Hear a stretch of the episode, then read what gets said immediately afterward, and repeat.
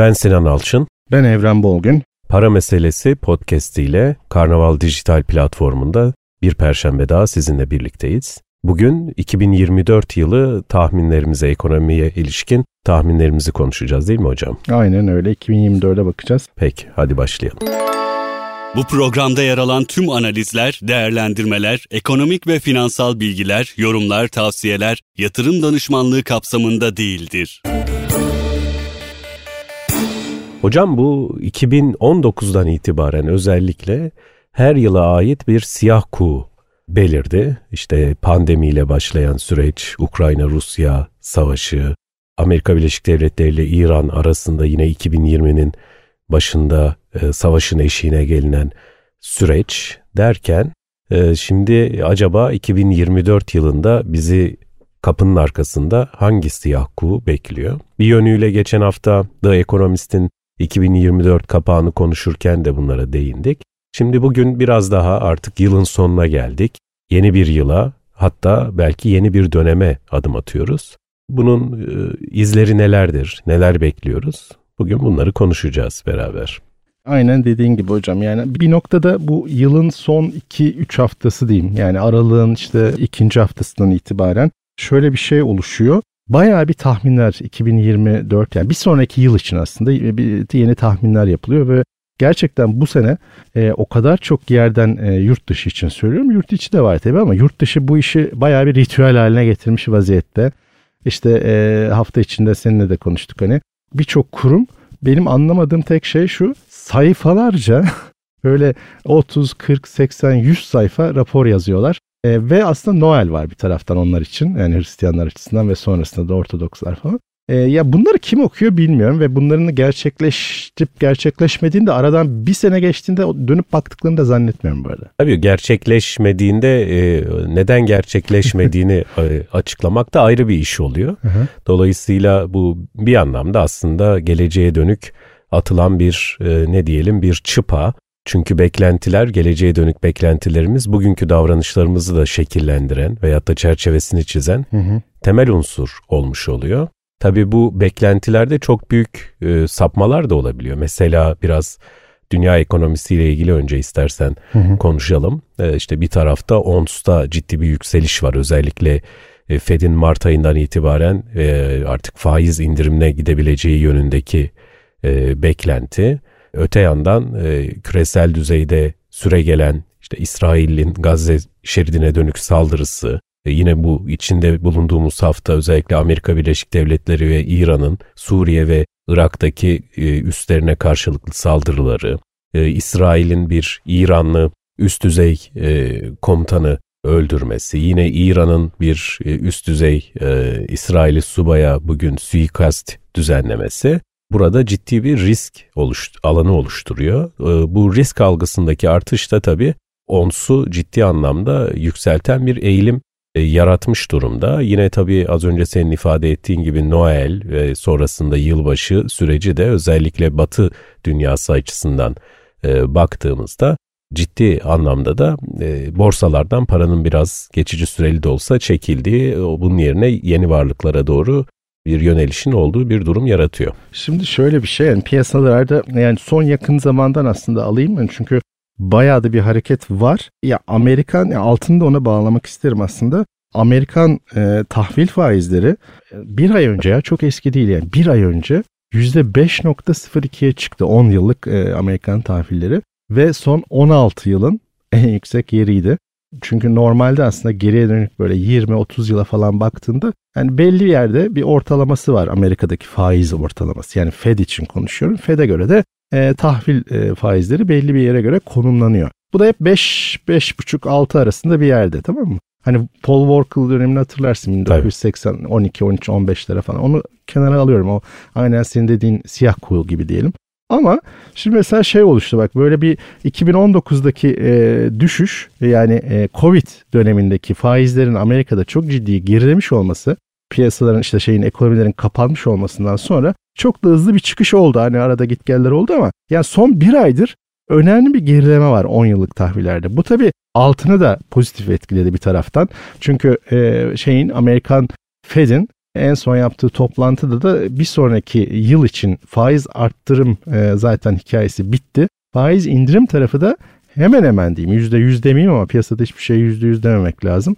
Yani 75 bas puan gibi bir faizleri aşağıya çekeceği e, yani 4,5'lar seviyesine şu anki olan faizleri yani 5.25-5,5 bandını 4,5'lara doğru indireceği kesinleşmiş gibi oldu. Tabi ister istemez altını da bir e, işte 2000 senin söylediğin ons bazında 150 dolarlara kadar bir e, yükselmesine sebep oldu. E, ama bizim yatırımcılar altını çok seviyor biliyorsun çünkü iki taraftan kazanıyorlar. Hem dolar TL hem onstan. Altında bu hareket var. Ham petrolde de son dönem Hı-hı. yukarı yönlü hareket var. Bu da yine aynı motivasyonla hareket ediyor. Yani bir taraftan çatışmanın Hı-hı. tetikleyebileceği ham petrol üretiminde ani duruşlar olabilir mi? Suudi Hı-hı. Arabistan, Birleşik Arap Emirlikleri başta olmak üzere. Diğer taraftan da yine Amerika'da işte Fed'in faiz indirimi ihtimali oradaki dolar endeksinde de bir geri çekilme yaratmış oluyor.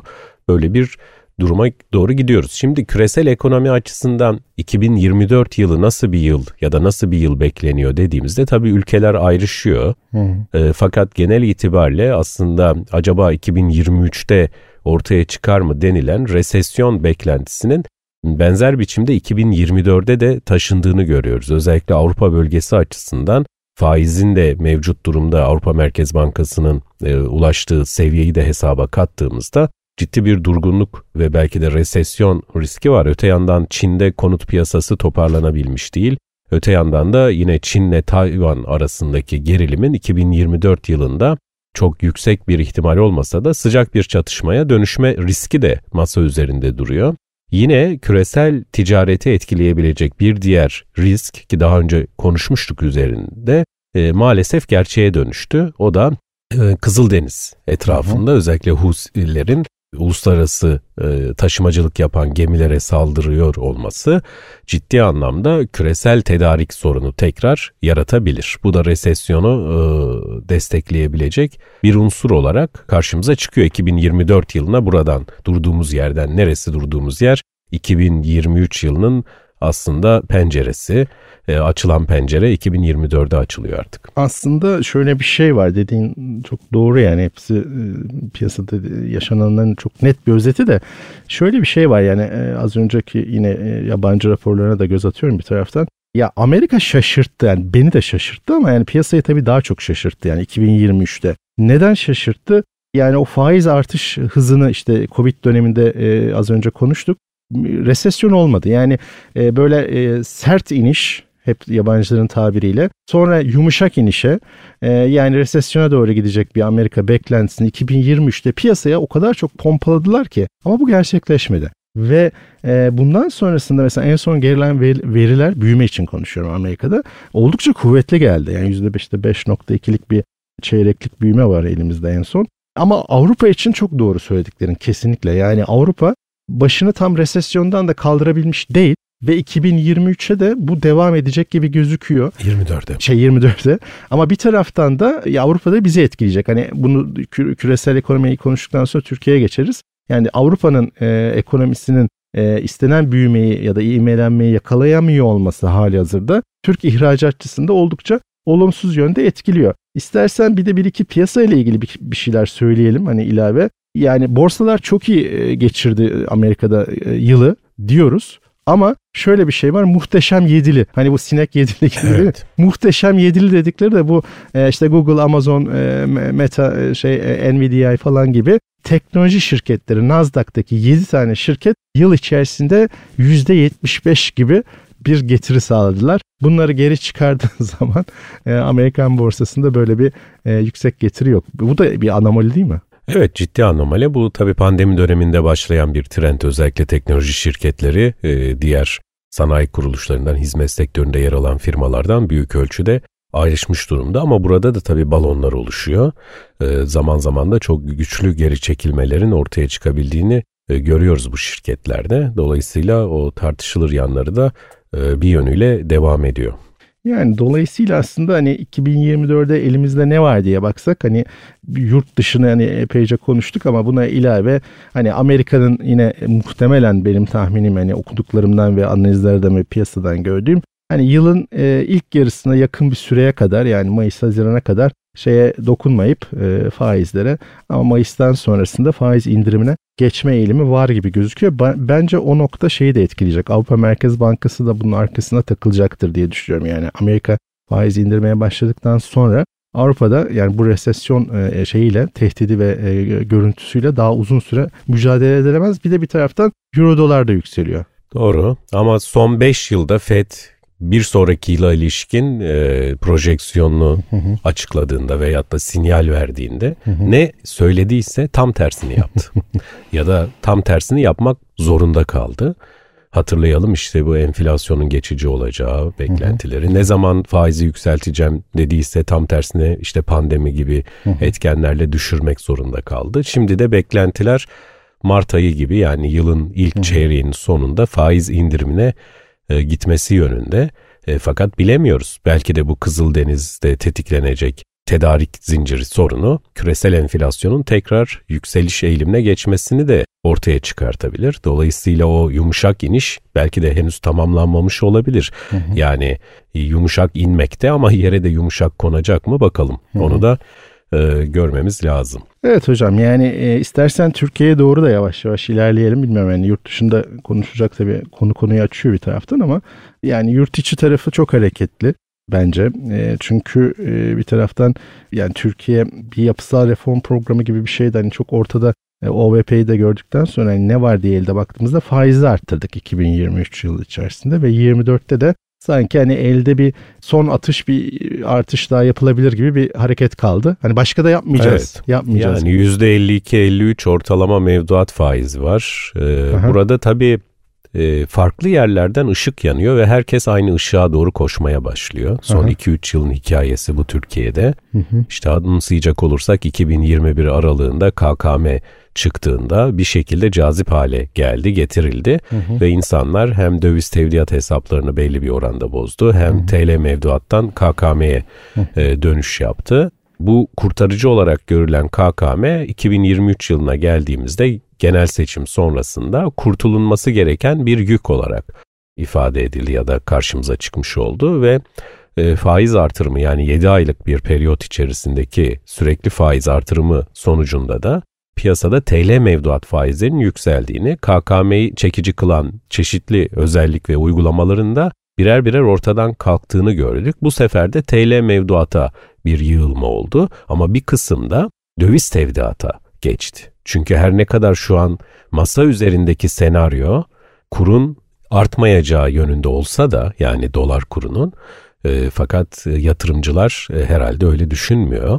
E, çünkü özellikle bu yerel seçime gidilen süreçte ortaya çıkacak mali genişleme, bunun bütçede yaratabileceği beklentinin ötesindeki açık, bu açığın yol açabileceği hazinenin borçlanma gereğinde artış ve Merkez Bankası'nın emisyon artışı enflasyonda her ne kadar e, Nisan-Mayıs gibi %70-75 zirve seviyesi e, görülüp yıl sonuna doğru da %36'ya doğru düşeceği beklentisi dillendirilse de hem OVP'de hem de Merkez Bankası açısından baktığımızda gerçeklik böyle olmayabilir. Yani biz yılın sonuna doğru belki hala %70-80'ler düzeyinde enflasyonu e, konuşuyor olabiliriz. Bu noktada da tabii yatırımcılar bir şekilde e, bu enflasyonist dönemde TL varlığının değerini korumak istiyor. Borsa İstanbul yine bir şekilde kazanç alanı olarak görüldü ve sadece 2023 yılında 54 firmanın halka arzı yapıldı. Bir anlamda halka arz şenliği ya da e, muazzam bir balon ortaya çıktı. Şimdi orada da bir tür çöküş bir yönüyle, bir yönüyle normale doğru e, dönüşün ortaya çıktığını görüyoruz. E, bütün bunlar olurken de tabii altın e, özellikle Türkiye'deki yatırımcı açısından o iddihar niteliği yani gömüleme aracı olarak da görüldüğü için cazibesini de artırdığı bir karışık döneme hı hı. doğru adım adım gidiyoruz. Yani aslında zor bir yılı da geride bıraktık. Yani şöyle yani çok kısa ve hızlı bir şekilde özetleyeceğim.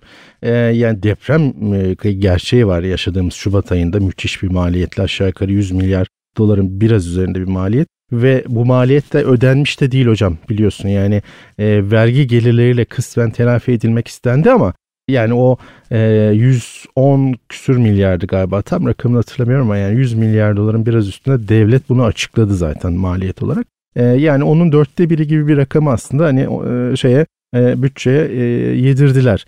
E, ama ciddi vergi ödedik. Yani ben hani rakamlar da önümde hani çok hepsini rakama boğmak istemiyorum seni de. Ama artış rakamları hakikaten yani enflasyonun şu anda 62'lerde e, tüfe e, elimizde. Evet dediğin gibi 70 ya da 72 falan gidecek işte Mayıs'ta. E, toplam vergi gelirleri %83, gelir vergisi %94 artmış. Kurumlar vergisi %54. Yani şirketler e, şeyin daha azını ödemişler yüzdesel artış olarak bireylerin. Motorlu taşıtları falan geçiyorum çünkü 4 tane ödedik biliyorsun. E, ama e, toplam ÖTV artışı hocam %121. Yani müthiş bir vergi ödedik. Yani bu 2023'te. Bu, bu böyle devam etmeyecektir herhalde değil mi? Edecektir muhtemelen. yani evet Nisan sonrası yani 31 Mart yerel seçimi sonrasında çok güçlü tekrar vergi artışları bekliyoruz. Bekliyorum ben yani.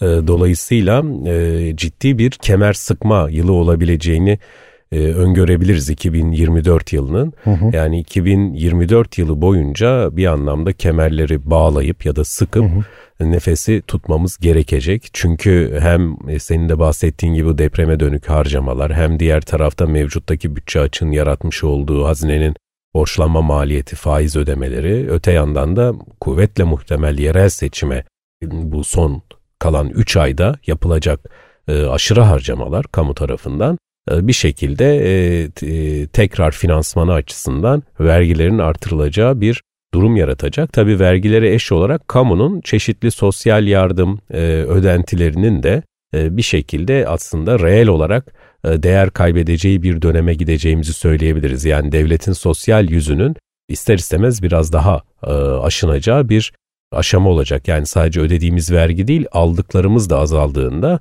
e, bu da satın alma gücünün daha fazla azalmasına yol açacak. Yani enflasyon tabii ki satın alma gücünü düşürüyor evet ama şimdi bir taraftan da vergi ve aldıklarımız boyutuyla onlardaki azalma boyutuyla da yani e, bir şekilde transfer ödemelerinin azalmasıyla da daha fazla hissedeceğiz gelir kaybını. Yani e, iki nokta yeni açıkladılar zaten 2024 yılında devlet 2.6 trilyon TL bütçe açığı hedefi var 2024 sonu. Dediğin gibi vergi artışları da OVP'de elimizde e, Ekim ayında vardı 2024 yılına ilişkin. Orada da %74'lere yakın bir vergi artışı var. Yani az önce söylediğim kalemlerde tabii çok ciddi artışlar var ama seçim bittikten sonra yerel seçim büyük ihtimalle Nisan e, Haziran dönemi başta olmak üzere o 3 ay yaza girmeden önce bir yeni vergi e, şeyleriyle kalemleriyle ya da artış oranlarıyla karşı karşıya kalacağız. Bu şeyi de tabii etkileyecek büyük ölçüde hocam değil mi? Asgari ücret açıklandı. %49.11 e, ikinci e, yarı yıl için 2023'te toplamda e, bir yılda %100 17 bin 2 lira oldu. Peki yani e, açlık e, sınırı 4 kişilik aileyi kenara koyuyorum. Hani bireysel olarak 14 bin e, 25 liralarda ve 2024 yıl tabii enflasyonu hükümet en azından hani Merkez Bankası'nı baz alırsak 36 yıl sonu piyasayı baz alırsak 42 yani hadi ikisinin ortalaması düz diyeyim hani öyle hesaplanmıyor tabii de 40 gibi bir, bir beklenti var ortalama 2024 yılında tüfe artışı. E bu bu rakam yine e, asgari ücretteki artış e, neticesinde Haziran ayına geldiğimizde yine e, asgari ücretle alan dar gelirler e, şeyin altında e, kalacaklar açlık sınırının.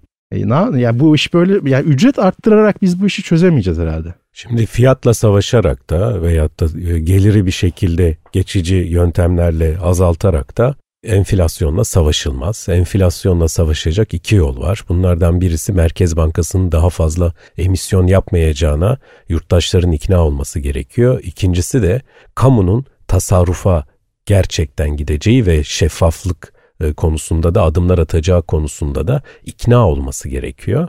Bu konulara da henüz uzağız. Hı hı. Yani şimdi 2 lira tartışmaları da var biliyorsun hı, bugün. Hı. Yani emisyon artışının e, gerilemesini beklemek çok gerçekçi olmadığı gibi kamunun önümüzdeki süreçte özellikle yerel seçime yaklaşılan süreçte ciddi tasarrufa gideceğini beklemek de ki senin ifade ettiğin gibi daha bütçe hazırlanırken ortaya çıkan devasa e, bütçe açığı öngörüsünü de hesaba kattığımızda e, çok gerçekçi görülmüyor. Bu da yıl sonuna dönük tahminlerde piyasada da bence iyimser yani yüzde 42 oldukça bence iyimser. Ee, yani benim beklentim %60'lar düzeyinde bir enflasyon 2024 yılı sonu.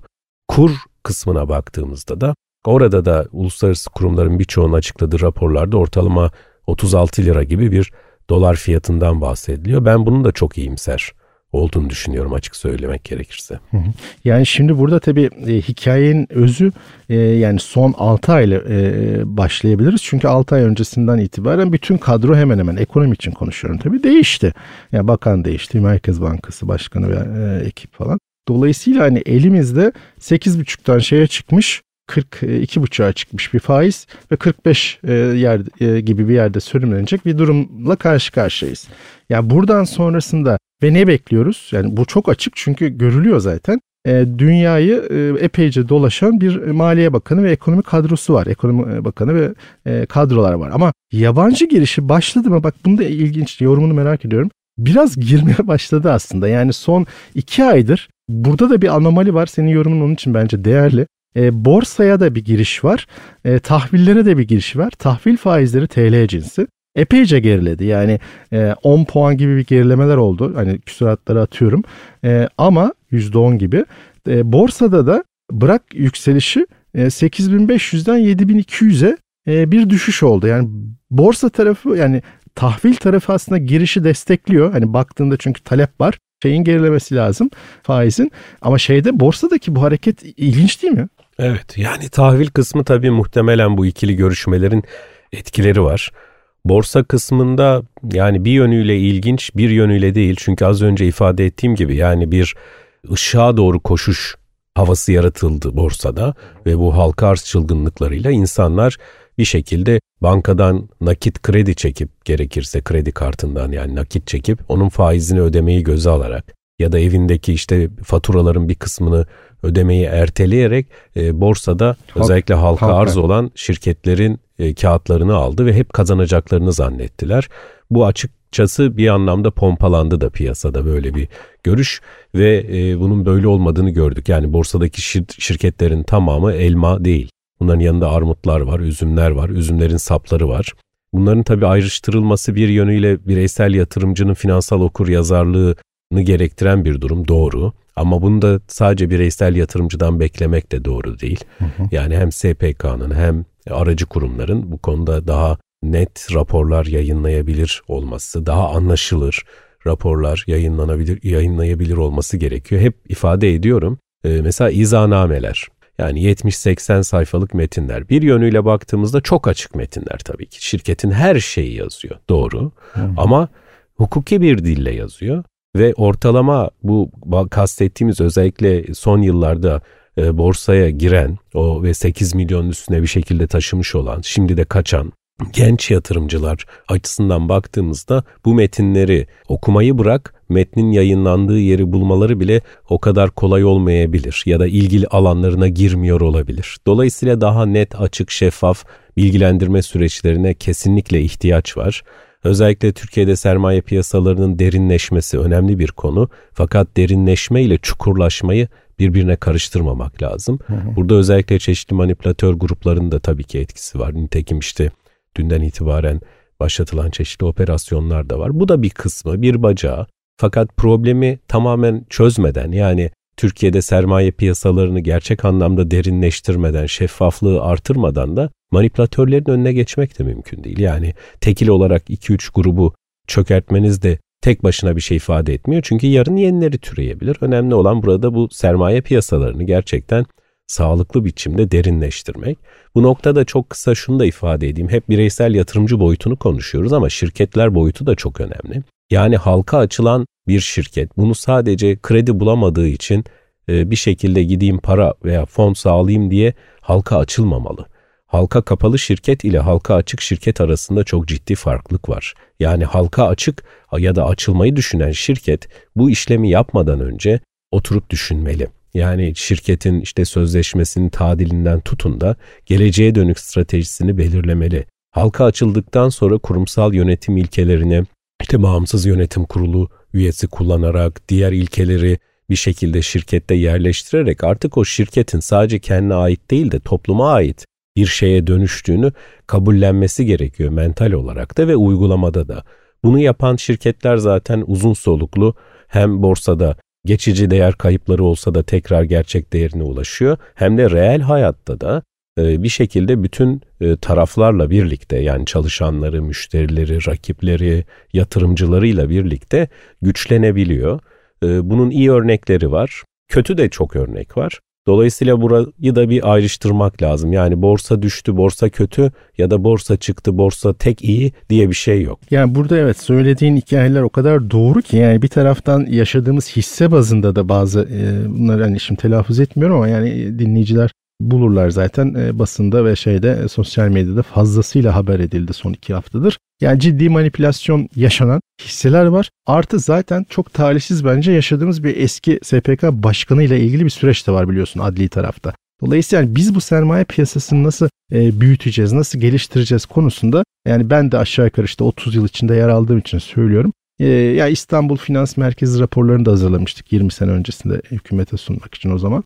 Yani ama ne oldu? Hani e, epey bir inşaat yapıldı hani o bölgede. E, finans merkezinin nüveleri de çok gerçekleştiğini iddia edemeyiz yani o anlamda. Dubai'de gördüm, Londra'yı da, Frankfurt'ta da çalıştım 30 sene önce. Ya şöyle bir şey var hocam yani e, reelden konuşalım. Şimdi 8, 8,5 milyon vatandaşın 600 küsür bini son bir aydır gitmiş. Tamam mı? Ve bu gidenler de işte merkezi aynen senin dediğin gibi hani arada kaynak da veriyoruz hani e, dinleyiciler bulabilirler meraklı araştırmacı. E, merkezi kayıt kuruluşunun sitesine girdiklerinde portföy miktarları aralıklarına göre kaç yatırımcının hangi aralıkta portföyün olduğu belli. Ve bunu düzenli güncelliyorlar zaten. E, giden 600 küsür bin yatırımcı tamamen en küçük yatırımcılar. Yani 1000 lirayla işte 5000 lira arasındaki portföy sahibi vatandaşlar gitmiş. Yani bunlar büyük ihtimalle diyorum zaten e, borsa son e, bir haftada e, neredeyse %10'a yakın düştü. E, parasının %10'unu hatta hisse bazında belki 15-20 daha fazla kaybettiği için kalanını çekti çıktı. Ama Bizde büyük... yatırımcı biraz şöyle maalesef e, hisse fiyatı yüksekken ya da yükselince alıyor düşüncede hmm. satıp kaçıyor. Hmm. Ama buna mukabil büyüklerde kaçış yok. Tabii ki. Çok yani 1 milyon TL'nin üzerindeki hesap sayısı da bu arada tam küsuratını yine hatırlayamadığım için ama 200 bin civarında 200 bin adet hesap Çünkü var. ucuzlamış hisseler var şimdi. Yani o 1 milyon TL'nin üstündeki bakiye aralıklarında bir eksi durum yok e, gitme. E, ama tabii şey e, yani burada biliyorsun finansçılar, ekonomistler de gene aynı kategoriye sokabiliriz. Ben hep şeyi severim. Yani bir tahmin yapıyorsak hani bu haftanın konusunda tahminler e, oldu ya. Yani nokta atışı diye bir tahmin biliyorsun. İstatistik tamamen e, güven aralığı ve olasılıklarla çalışan bir bilim. E, yani nokta atışlı işte 2024-31 Aralık'ta şu olacak demek mümkün değil. Ne ben herhalde ne sen hiçbir şekilde bilemiyorsun. E, bilemeyiz de. E, ama şöyle bir gerçek var. Hani bir iki bir şey çünkü bu konunun şeyi olduğu için bu haftanın podcast'in konusu yani en azından kendimizce bir şeyler söylemeye çalışalım kapanışa doğru giderken. O da nedir? Yani ben yine kendi kişisel tahminlerimden yola çıkayım.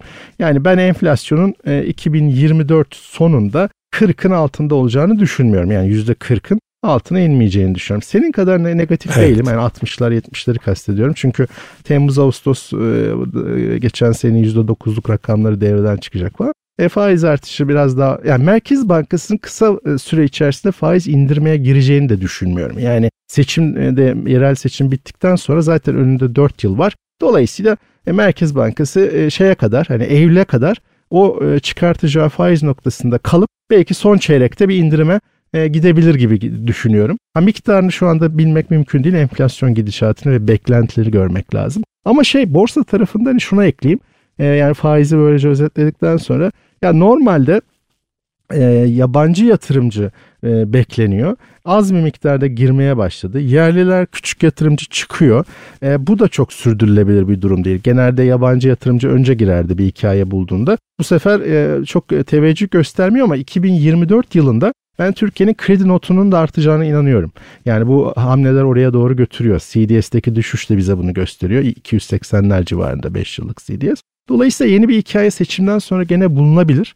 E, bu bizim hani borsa tarafını da hani nereye kadar düşeceğini teknik olarak söylememin hiçbir anlamı yok bence şu anda. Ama hani düşüş devam da edebilir. Hani etmeyebilir de tabii. Ama neticede 2024 yılında daha yüksek seviyeleri de görme ihtimalinin olduğunu düşünüyorum borsa endeks açısından. Yani enflasyon bu kadar yüksek seyrettiği sürece zaten Borsa İstanbul kısa vadede kaybetse de bir şekilde orta ve uzun vadede ister istemez bir yatırım alanına dönüşecek. Yabancıların girişini de ben Nisan sonrası bekliyorum çünkü muhtemelen onların bir kur beklentisi var. Bu realize olduğunda daha ciddi giriş olabilir. Peki hocam fala inan falsız kalma demişler. Tahminlere inan tahminsiz e, kalmayla bitirelim istersen.